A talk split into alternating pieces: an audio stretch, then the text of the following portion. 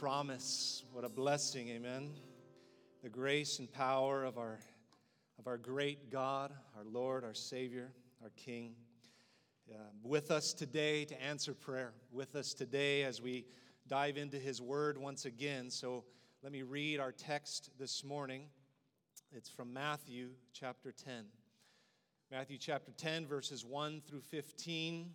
Please remain standing as we read the Word of God together. Hear the Word of the Lord.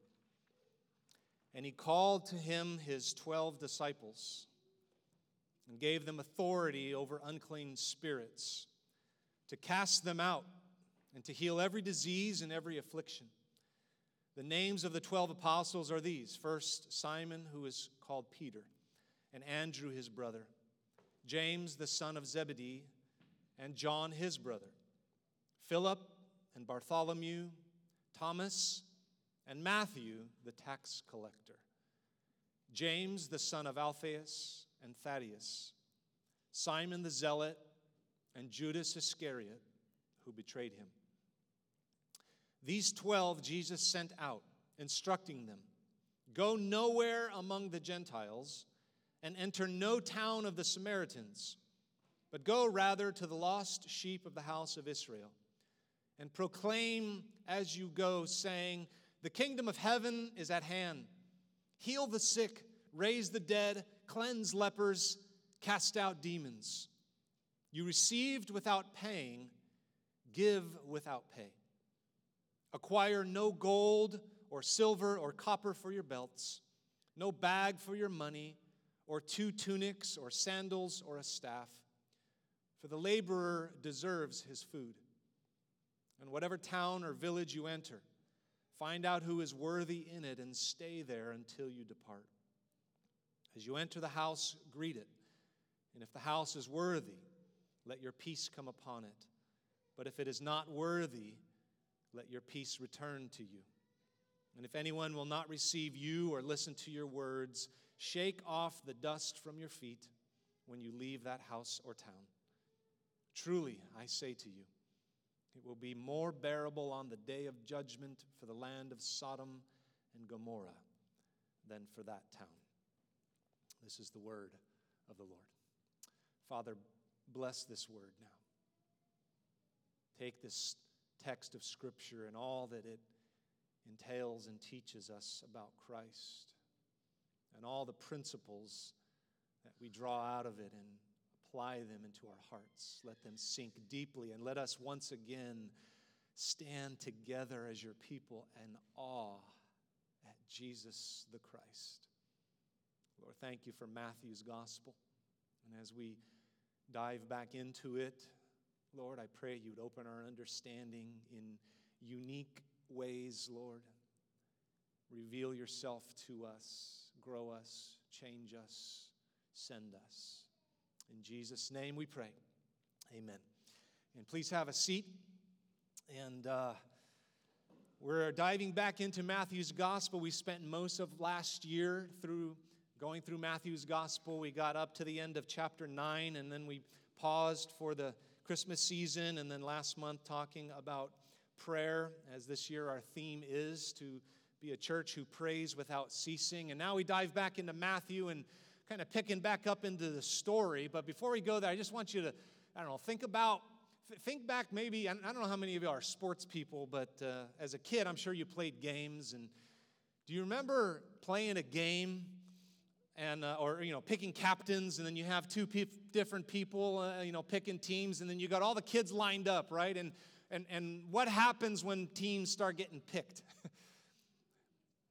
they pick the best first they pick the, the, the fastest the strongest the tallest right they, they pick the ones who are who, who are who they know are going to be the best for their team but as we look at this passage this morning, I want us to understand some incredible things here about God because God's ways are not our ways. Right? We're a culture, I mean, we, we celebrate the Tom Brady's of the world, not the Ryan Leafs, if you understand football. we, we, we lift up, right, the, the, the ones who stand out and, and shine, but God has a way of taking the weakest and the least of those and turning them into something incredible and doing amazing things with them. And that's what we're seeing here in our passage this morning. We're seeing God, in essence, taking some building materials right? I mean, you don't build that way according to human understanding. You don't take a couple of, a bunch of flawed two by fours with holes all over them and, and wood rot. You don't take cracked drywall and rusted nails and build a beautiful house out of them, do you? God's ways are not our ways. As we look back in reviewing this passage and, and, and looking at the whole Gospel of Matthew, we saw so far a few different sections. The first three chapters of Matthew really were introductory. It was, it was Matthew setting the stage to a Jewish audience primarily. Matthew, a good Jew, writing to primarily Jewish believers. And, and he, he's wanting them to understand who Jesus is as the Messiah, as the long awaited and promised hope of Israel. And so he sets the first three chapters up that way, and he, he really presents Jesus as the new Moses. And, and, and uh, Messiah is the son of David. He's the seed of Abraham. He's Emmanuel. He's God with us. And then we came into sections or chapters four through seven, and we, we see the kingdom of God announced. And then we see the kingdom ethics taught out in the Sermon on the Mount. Like here, the kingdom of God has come, it is being inaugurated. Jesus is declaring, following in the preparation of John the Baptizer, who also declared the kingdom of heaven is come. And then Jesus taught us how we live in the kingdom on these incredible passages of the Sermon on the Mount that we read. And we see towards the end of that how Jesus was the fulfillment of the Torah, how he, he transforms hearts from the inside out to love God and then to love others. And then we've gone through the last uh, couple of chapters, chapters 8 through 10, which began a whole new section as we see the, the kingdom as a day to day reality in people's lives. We see discipleship walked out. And we see Matthew being very intentional in how he was writing, where we saw nine stories of, of incredible acts of grace and power, these miracles and healings that Jesus accomplished. And we saw them in sections of three three incredible, powerful works of God, and then a call. Jesus says, Follow me to someone. Three more incredible acts and power of God, and then Jesus says, Follow me.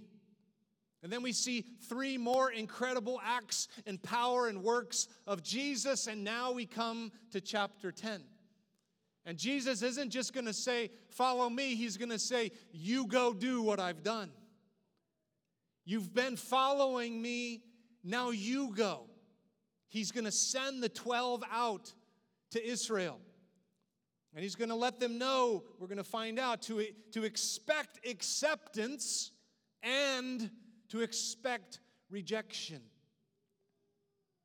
To set the stage, let's just review a little bit backwards into chapter 9. In verse 39 or 35 of chapter 9, it says this And Jesus went throughout all the cities and villages, teaching in their synagogues and proclaiming the gospel of the kingdom and healing every disease and every affliction. Remember that line. Verse 36 When he saw the crowds, he had compassion on them. We looked at that word as literally meaning bowels, just from the, from the guts, from the inner part of us, this compassion that rises up. Jesus is looking at the great multitudes of people and he has this deep compassion for them. Why? Because they were harassed and helpless like sheep without a shepherd. Remember that line. Verse 37 Then he said to his disciples, the harvest is plentiful, but the laborers are few. Therefore, pray earnestly to the Lord of the harvest to send out laborers into his harvest. Jesus is using these word pictures to help us understand. He's looking out on the people and he sees them as sheep that are uh, harassed and helpless and weak and suffering, and he has great compassion on them, and, and he, he wants to do something about it. And then he looks at the same field, if you will, and, and before we, we jump into thinking about it as missions for our day, understand it in their day. Jesus is literally looking out at the, the Israelites, his fellow Jews, and he's looking at them like a harvest field. It's plentiful, but the laborers are few. Therefore, you, you 12, you disciples, pray earnestly to the Lord of the harvest to send out laborers into his harvest. When the Bible speaks of harvest, especially in the Old Testament, it, it had some specific meanings to it, and oftentimes it, it, it meant judgment. God spoke throughout the, prof- the prophets of the Old Testament and spoke of, of wrath and judgment and a harvest coming in to, to reap in his judgment. And yet, it was also spoken of as joy, a time of, of great joy. Jesus is kind of taking these same Jewish themes and he's applying them into this current situation. We'll see it later again in chapter 13, where he tells of the kingdom of God as the parable of the wheat and the tares. That they're all mixed together, and when the harvest comes, yes, there's time of judgment, but there's time also of great joy at the wheat that is brought into the harvest of God. You see, we have to understand this, especially text, actually, the whole New Testament, the most important historical context for the New Testament is always the Old Testament. We have to understand it in light of the Old, then we can really grasp its truth. And so we come to our text today with that understanding, and we see two important truths this morning. Point number one that Jesus calls ordinary people to himself. Ordinary people. It verse says in verse 1 and he called to him his 12 disciples. Again, keep a note of that number 12. There's a, there's a reason. Why not 13? Why not 14? Why not 11? Why, when Judas Iscariot betrayed him and later hung himself and died in, in the book of Acts, did they bring one more on to have the 12? Well, we'll study that a bit more de- depth in the, in, in the coming future of Matthew. But understand again, this is a Jewish book. 12 had great significance, the 12 tribes of Israel. And so Jesus calls to him his 12, notice it says disciples. A disciple is, is a student, a disciple is a, is a learner, and they had been students of Jesus, learners of the, of the ways of Jesus, walking in his footsteps. But he, he now does something different in their lives. He's about to transform their lives even further. He takes his 12 disciples, and it says he calls them to himself now, there were other disciples, there's a whole bunch of them at this point, but he takes these 12 and he brings them to himself and it says he give he gave them authority over unclean spirits to cast them out and to heal every disease and every affliction. Remember i told you those words from chapter 9 jesus is doing something amazing here. He's, he's taking this authority this exousia we talked about this authority or power or ruling that he has, and now he's, tra- he, he's delegating it to these 12 men. It goes on in verse 2 and says, Now the names of the 12 apostles. Do you see the shift?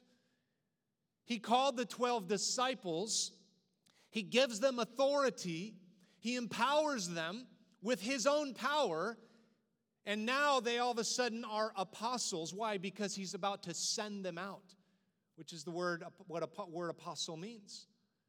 The, the sent ones, ones sent forth with power. The names of the 12 apostles are these. He's first Simon, which Simon always comes first, right?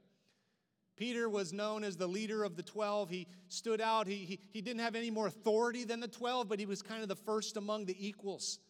Maybe it was because of his big mouth. Who knows? He was bold, he was brash, he was unafraid and unashamed most of the time. Simon, who's called Peter, Andrew, his brother, James, the son of Zebedee, John, his brother, Philip, and Bartholomew, Thomas, and Matthew, the what? Tax collector. It's Kind of interesting. Why don't they say Peter the fisherman? Matthew's writing this, and he includes in his own biography his, himself, Matthew. He wants to make sure everybody knows I'm the tax collector, I'm the despised one. James, the son of Alphaeus, and Thaddeus, Simon the zealot. A zealot was, a, in essence, a Jewish nationalist those who were willing to take up the sword and, and fight and, and, and, and were wanting a rebellion against Rome to, to take back over the, the nation. Simon was this, this zealot. He probably had been transformed by Jesus to, to, to be different, but probably to differentiate him from the other Simon, Peter. Matthew lets us know he was this zealot. And then Judas Iscariot, who betrayed him. Now, as we consider these men, we look at them and we say, What's, What great men? Well, that's only because we know the end of the story, but do you understand at this point in their history, and even further on into the story, that these men were not the cream of the crop? These guys were not the most highly educated. Take Peter, for instance. He's just a fisherman. He's a blue collar, hard working guy, a little bit brash, was not highly educated, was not going to the Harvard of Jerusalem. Some, you know, did, did, how, okay, I know what his greatest strengths were. I know why Jesus picked him because of his great common sense. He never fell on his face, right? Oh, no, well, okay, Okay, maybe not that. How about because he was he was so wise in how he was slow to speak and quick to hear. That was his strength. That's why Jesus picked him. No, can't check that box either. How about his fierce loyalty? The guy would give his life and just lay it down for you, except when the little girl sees him by the campfire and tells him he was with Jesus or when he was having lunch with the Jewish people up in Galatia. You see, these not only are ordinary men, but we can go on down the list. You could perhaps even say they were subpar men. They were despised in the eyes of the world, they were looked down upon.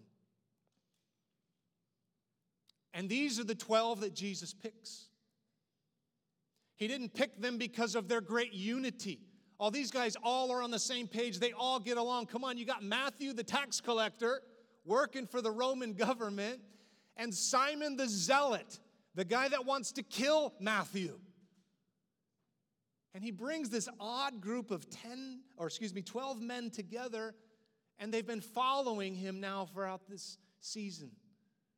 And They've seen him do these incredible works and they've seen him and heard him teach. And that teaching is getting written onto their heart and they're being transformed. And then Jesus says, All right, and bring you to myself, and I'm about to do something incredible with you, ordinary guys. I'm going to send you out. It's an amazing thing. He delegates his authority authority to them and he sends them out. Aren't you thankful that God chooses some ordinary people? Secondly, Jesus then sends out the ordinary for extraordinary purposes. It's amazing what Jesus is about to do with these guys, and I hope you grasp this.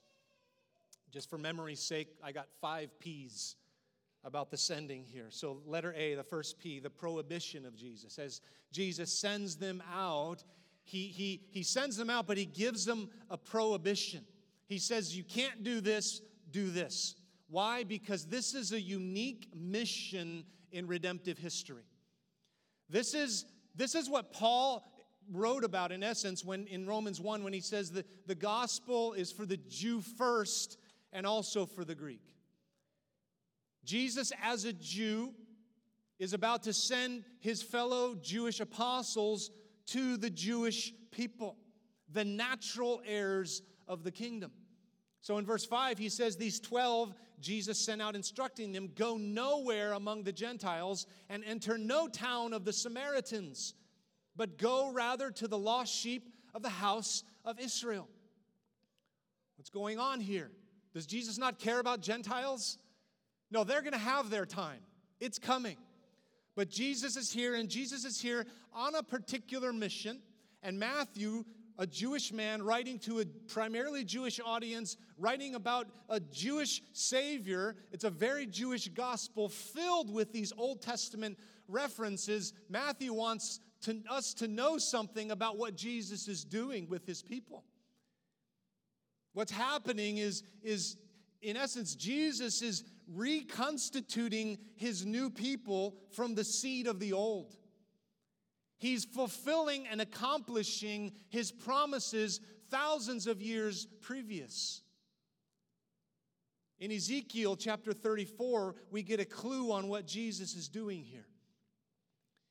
If you uh, flip over to Ezekiel 34, it's up on your screen too. In verse 11, it says this For thus says the Lord God, Behold, I, I myself will search for my sheep and will seek them out. If you read the first 10 verses of Ezekiel chapter 34, you see the prophet looking out upon the, the, the, sheep of God, and they're all hurting, and they're, they're wounded, and they're starving. They're not being fed by their shepherds. And the prophet Ezekiel issues some really harsh words to the shepherds of the people of Israel. And he's saying, in essence, you're not feeding them, you're not helping them, you're actually killing them. You're hurting them. He's, he's pointing to Israel's bad shepherds. And then in verse 11 of Ezekiel 34, God says this amazing thing. He says, Here's what I'm going to do I myself am going to go search for my sheep and seek them out. Verse 12 says, As a shepherd seeks out his flock when he is among his sheep that have been scattered, so will I seek out my sheep and I will rescue them from all places where they've been scattered on a day of clouds and thick darkness.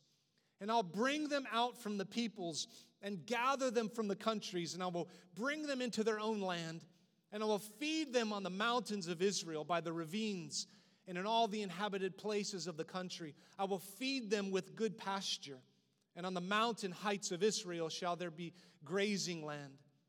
There they shall lie down in good grazing land, and on rich pasture they shall feed on the mountains of Israel. I myself will be the shepherd of my sheep, and I myself will make them lie down, declares the Lord God. I will seek the lost. I will bring back the strayed. I will bind up the injured, and I will strengthen the weak, and the fat and the strong I will destroy. I will feed them in justice. Again, this is an amazing thing. Right before the disciples' eyes, this scripture passage is now coming alive, this prophecy from many years ago from Ezekiel. That the good shepherd would come and the good shepherd would look out upon the people and have great compassion on them because they were like sheep without a shepherd because their shepherds had turned away from the Lord. Yes, they had shepherds, but their shepherds were devouring their own sheep. Their shepherds were using their own sheep. So Jesus says, I am recovering my sheep. I'm coming after them. I'm regathering them up and I'm pulling them to myself. You see, there was a, a beautiful glory for Israel, a glory of the Jewish people.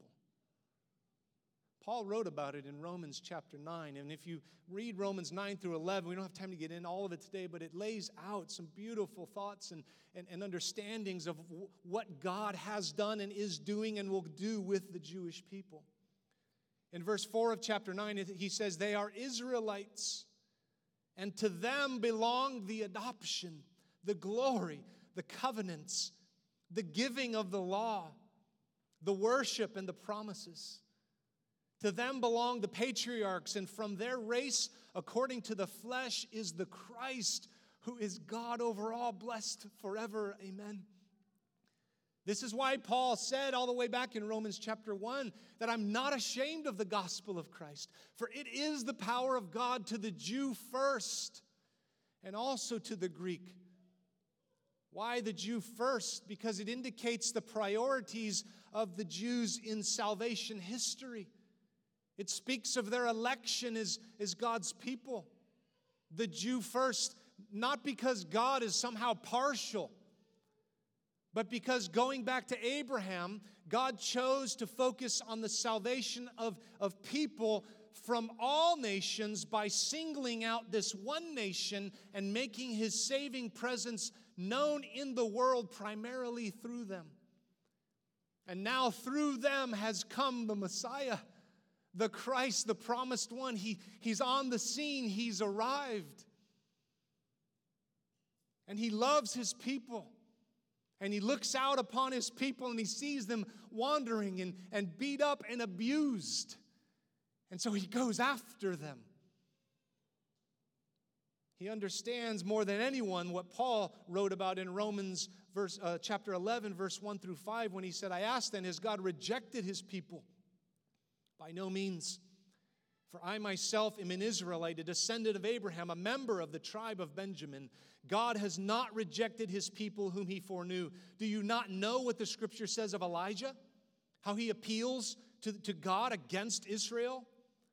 Lord, they have killed your prophets, they have demolished your altars, and I alone am left, and they seek my life. But what is God's reply to him? He felt alone. You might remember the story. Elijah's like, I'm the only one doing anything. All the other people have turned their backs. And God says in verse 4 I have kept for myself 7,000 men who have not bowed the knee to Baal. So, too, at the present time, there's a remnant chosen by grace, Paul writes. God always has his remnant. Always. The nation of Israel at the time of Christ was in shambles, it was a mess. And when Jesus comes, he's not coming to somehow reform Pharisaic Judaism. He's not coming to put a band aid on a few things that are scratched. He's coming to bring something new. He's coming with new wine that has to be poured into new wineskins. And yet, that coming in no way neglects or disinherits the people of God. In fact, He always has His people. And so, Jesus, as the Good Shepherd, in light of Ezekiel 34, is come to the lost sheep of Israel. They're scattered they're mixed in with the weed and the tares, and, and he comes to seek them because he's a really good shepherd. He comes to pursue them and to rescue them and to heal them and to fill them and to feed them because he's a good shepherd. He's come to lead them beside the still waters because he's a good shepherd. And how has he how is he doing it? This is what blows my mind. He gets these 10 weak flawed men together. He says, I'm making you under shepherds. And I'm going to go display my power through you. Letter C, we see the power of Jesus. That was letter B, the purpose of Jesus. I didn't think I forgot to mention that. The power of Jesus in verse 8 heal the sick, raise the dead, cleanse the lepers, cast out demons. Again, their power is not in and of themselves, it's an extension of His power. It's a delegated power. And in that power, what are they to do? How are they to use that power? They're to use it as a reversal of what the bad shepherds, the wicked shepherds, did in Ezekiel 34. In verse 3 of Ezekiel 34, it says, You eat the fat talking to the wicked shepherds. You clothe yourselves with the wool, you, you slaughter the fat ones, but you do not feed the sheep. The weak you have not strengthened, the sick you have not healed, the injured you have not bound up, the strayed you have not brought back, The lost you have not sought. And with force and harshness you've ruled them. So they were scattered because there was no shepherd. And they became food for all the wild beasts. My sheep were scattered. They wandered all over the mountain and on every high hill. My sheep were scattered over the face of the earth with none to search or seek for them. This is why God says, I'm going to do it myself. This is why Jesus, as the one sent by God, God Himself in human flesh, come to seek the lost, come to look out upon the lost sheep of Israel and to have deep compassion from the gut for them and to go after them, to go get them. That's what He's doing. He's sending His 12. Go get them, go gather them in, gather in the remnant. We see letter D, the provision of Jesus. You received without paying, give without pay. Acquire no gold or silver or copper for your belts, no bag for your journey, or two tunics, or sandals, or a staff, for the laborer deserves his food. This is Jesus' way of saying, well, a couple things for us to understand. This mission was a quick mission. We have to be careful when we approach the Bible because we can't just interpret it any way we want, right? We have to interpret it in its context and, and, and according to its a proper interpretation. And, and, and we have to be careful about taking passages like this that are narratives and just, you know, causing. I've heard, for instance, missionaries do that. Like, you know, I'm going to go be a missionary to Africa. Well, great. Well, you know, and, and, and he has nothing, right? He has, well, God's just going to provide. And I understand that, but don't presuppose upon God because we see throughout the book of Acts, God had made provision through his people. And we see this in principle here. We see Jesus letting them know because of the speed of this mission, it's not going to take 2,000 years. You only got a little bit of time. I'm only here for three years of ministry and I'm dying. And I'm rising and then I'm ascending, and then the, the mission to the world is going to begin. In the meantime, you 12, what you have from me, Jesus is saying, is a gift. The message of the kingdom is a gift. The power that you've received is delegated power. It's a gift. It's not coming from within you, it's a gift from God. And so they, they could have gone with, with all this power that they had, they healing the sick, raising the dead, doing all these amazing things. They could have, they could have really developed a social media following. They would, they would get millions of likes. The news stations would be out covering them, amazing things happening. They could have made a whole lot of money off of this. Jesus is saying, You only have what I gave you, go give it away. It was common in these ancient days for such quote unquote miraculous works that, that phony teachers would, would come about and do miracles and they would just basically uh, you know, steal from the people. And Jesus is saying, You're not those kind of guys. You've received without paying, go give without pay. And here's what's going to happen the people of God, the remnant, is going to provide for your needs. Then we see letter E, the pattern of Jesus. Verse 11, and whatever town or village you enter, find out who is worthy in it and stay there until you depart. As you enter the house, greet it. And if the house is worthy, let your peace come upon it. But if it is not worthy, let your peace return to you. What is he saying? He's saying just because your, your needs are going to get met along the way, just like mine are, you're going to go to different towns and villages and you're going to meet people that are going to accept the word of, of, of the proclamation of the kingdom. They're going to accept your message and they're going to welcome you in and they're going to house you and they're going to feed you and they're going to take care of you. Let your peace, let your blessing stay on that house. But then there's going to be others, other households that are not worthy, that are going to hear the message of, of Messiah and they're going to be like, What is that? it's foolishness. It's crazy. I don't accept it. And Jesus says, if that happens, then let your peace return to you. Don't bless that house.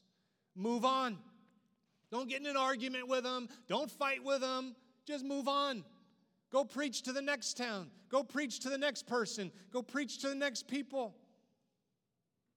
Verse 14, and if anyone will not receive you or listen to your words, shake off the dust from your feet when you leave that house or town.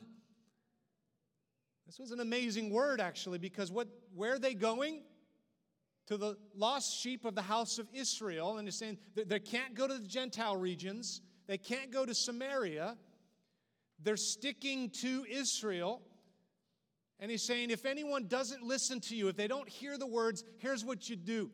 You do what the average Jew does when he walks through the region of the Gentiles or the region of Samaria that polluted region, that wicked region, that, that land that we don't want anything to do with. So when we reach the border and we come to Israel, I'm going to take my sandals off and I'm going to beat them off and take all the dust and wipe it off my feet because I don't want to drag anything that's impure into God's holy land.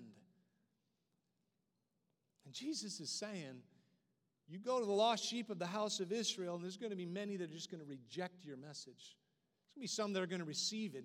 Bless those. But if, if, they, if those that don't, if, if there's a town that says, get out of here, we don't want you, shake the dust off of your feet. Move on. They're just like the Gentiles. They're not following God.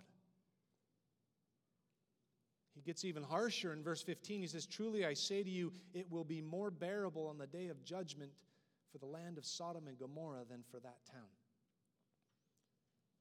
That is, that is a, uh, it's quite the statement. We know what happened in Sodom and Gomorrah, a town that was so vile and wicked, and the judgment of God fell upon it and it burned it up, literally. The sin that raged in that town. And Jesus is telling his, his apostles here when they don't receive the Word of God, they don't hear the Word of God, listen to the Word of God, there's a judgment coming that's worse than Sodom and Gomorrah. Why is that? Well, there is a biblical principle that the greater the light, the greater the light that is shed upon your heart, the greater the responsibility. these chosen people of God had the history, had the birthright, had the covenants, had the light. And then the brightest light they had, could ever see is now coming into their land. And they push him away.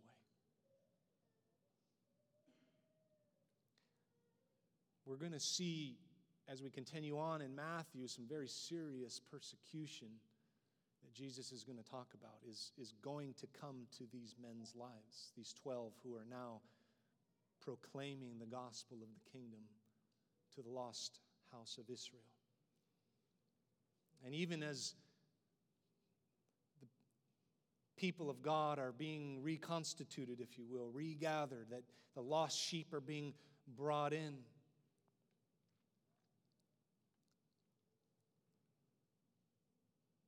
we see incredible principles that we can now use in our lives.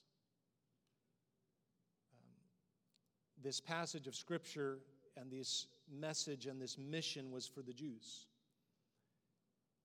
But what about us today? Well, it helps us understand a few things that we can apply. First, let us consider that Jesus is a really, really, really good shepherd that he loves his sheep. He loves his sheep so much, he pursues his sheep, he comes after them. You say, well, here he was after the Jews. Well, it's true. And later on, he's going to say, I have other sheep who are not of this fold. Let's go to them. Whether you're Jewish or Gentile, doesn't matter. Jesus comes after you. He comes after you. And when that light shines upon us, what a beautiful light it is, let us not reject it. Let us take that light and let us bow before the light of Christ. Let us worship Him. Let us serve Him. And then let us get on mission with Him, motivated by the same thing He was motivated by. Did you notice the pattern? The, the apostles were to go out, they were doing the same exact things that Jesus has been doing. Let us also go out motivated by the same compassion that Jesus has to look upon people who are lost and to care deeply from our guts for them, to want to proclaim the message of the gospel to them. You say, I, I don't know, I can't do that. I'm not strong enough. I don't know enough. I'm weak. You don't know my history. You don't know my background. Do you see the 12 people he used? Remember who God uses. You don't have to be great to reach the least of these. God uses ordinary people like me, ordinary people like you. In fact, God loves to do that. In 1 Corinthians 1 25, it says this For the foolishness of God is wiser than men, and the weakness of God is stronger than men. For consider your calling, brothers. Not many of you were wise according to worldly standards. Not many were powerful. Not many were of noble birth. But God chose what is foolish in the world to shame the wise. He chose what is weak in the world to shame the strong. God chose what is low and despised in the world, even things that are not, to bring to nothing things that are. Why? Here's his purpose so that no human being might boast in the presence of God. And because of him, you are in Christ Jesus, who became to us wisdom from God, righteousness and sanctification and redemption, so that, as it is written, let the one who boasts boast in the Lord. See, this is why God uses us. It's why he takes a, weak man like me and puts his power and strength in me till even though I might feel weak, I can do something amazing for His glory. Not so we can go, good job, Brian, so we can go, wow, isn't God great? If He can use Brian, He can use anybody. This is an amazing thing. And that's true for every believer, every one of us, big, small, even you little kids. You might think you're too young. I have to wait and grow up to serve God. You can't. Little William Gamble, you can serve God right now. He's going to use you mightily right now. All of us, by His grace. It's an amazing thing what God has done.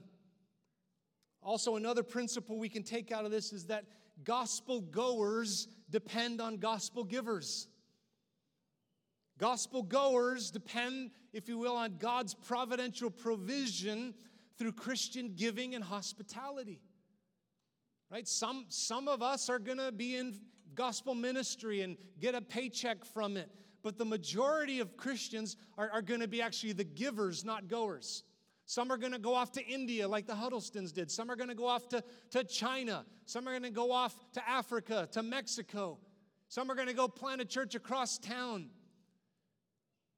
But most of us are not going to be the ones who go down into the well you know, with, with the bucket to, to, to bring up the water, most of us are going to be holding the rope to let them down in there. And that is just as much of a service as the one who goes. God feeds his people through his people. We saw that principally here.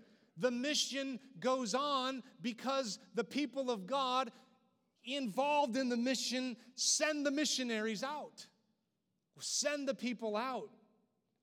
And so it's, a, it's just a joy to be a part of. In fact, later on in, in this chapter, in verse 40, Jesus is going to equate receiving the goers as receiving Him and the Father. And then he speaks of the givers in verse 41 as getting a reward even for the seemingly insignificant act of giving someone a cup of cold water. Ever thought about that? Giving hospitality away, loving people, welcoming them in, sharing the truth of God. giving them a cup of cold water. There's a reward in that that's great and beautiful. Also, in application, we're to give the same gospel announcement that the apostles gave the kingdom of heaven is at hand. We're to let the people know that the good news is that God, in the person of the Lord Jesus Christ, God has sent from heaven his own Son as King, as ruler, as Savior, as Lord. And God has demonstrated Jesus to be the King through his life, through his teaching, through his miracles, through his suffering, through his death, and through his resurrection, all in fulfillment of Scripture that was witnessed in history. And so here's the point the time of ignorance is over. Now is the time to repent of sin and to trust in Christ. And if you've never done that, you're invited today by the grace of God to turn away from the sin that would enslave and ensnare you and kill you and to turn to your freedom Jesus Christ, to your Savior, to your love, to your very life. May each of us in our hearts submit to Christ and receive eternal life. And then, lastly, when we are proclaimers of this gospel message, we are going to face at times harsh rejection. We're going to see that in the coming weeks. What do we do in those moments? Not everybody's going to love you if you say Jesus is the way, the truth, and the life. Press on. Press on like Jesus did. Here's Jesus himself walking this planet. His own people said, Don't want you, hate you, and as a matter of fact, kill you. Press on like Jesus. No matter how good the news, no matter how honest our methods, no matter how winsome our, our words and our appeals, the message of the gospel will sometimes meet with harsh, even violent rejection. That was true of Jesus himself, it will be true of you. I do encourage you, though, to make sure that that rejection has nothing to do with you being a jerk. that if they reject it's not because of you, it's because of Christ. Amen. All of these things, all of these things are because of Jesus. Isn't he amazing? Let me call the team up to come and prepare for the communion. We're going to sing. We're going to get ready to receive the Lord's Supper. We're going to worship our great God we're going to bask in the understanding of the grace for people like you and me to not only be saved and called beside Jesus himself, but then to be sent out into a dark world to be the light to that world. What a gift freely you've received, church. Let us be those who freely give, not by any power in you, but by the power of our Lord and Savior Jesus Christ, who has filled us with his Holy Spirit. Yet not I, but through Christ in me. Father, we come to you now, honored and blessed to worship and praise you. And we, we look now to our own hearts and we see our, our fears, our failures, our doubts, and we, we take our eyes off of those things right now, God, because you have transformed our hearts. And we look to you, we look to your Son and we say, Thank you, Jesus, for your grace. Thank you for your mercy. Thank you for your forgiveness. Thank you for saving someone like me, calling me and using me. Yet not I, but through Christ in me. In Jesus' name we pray. And God's people said, Amen.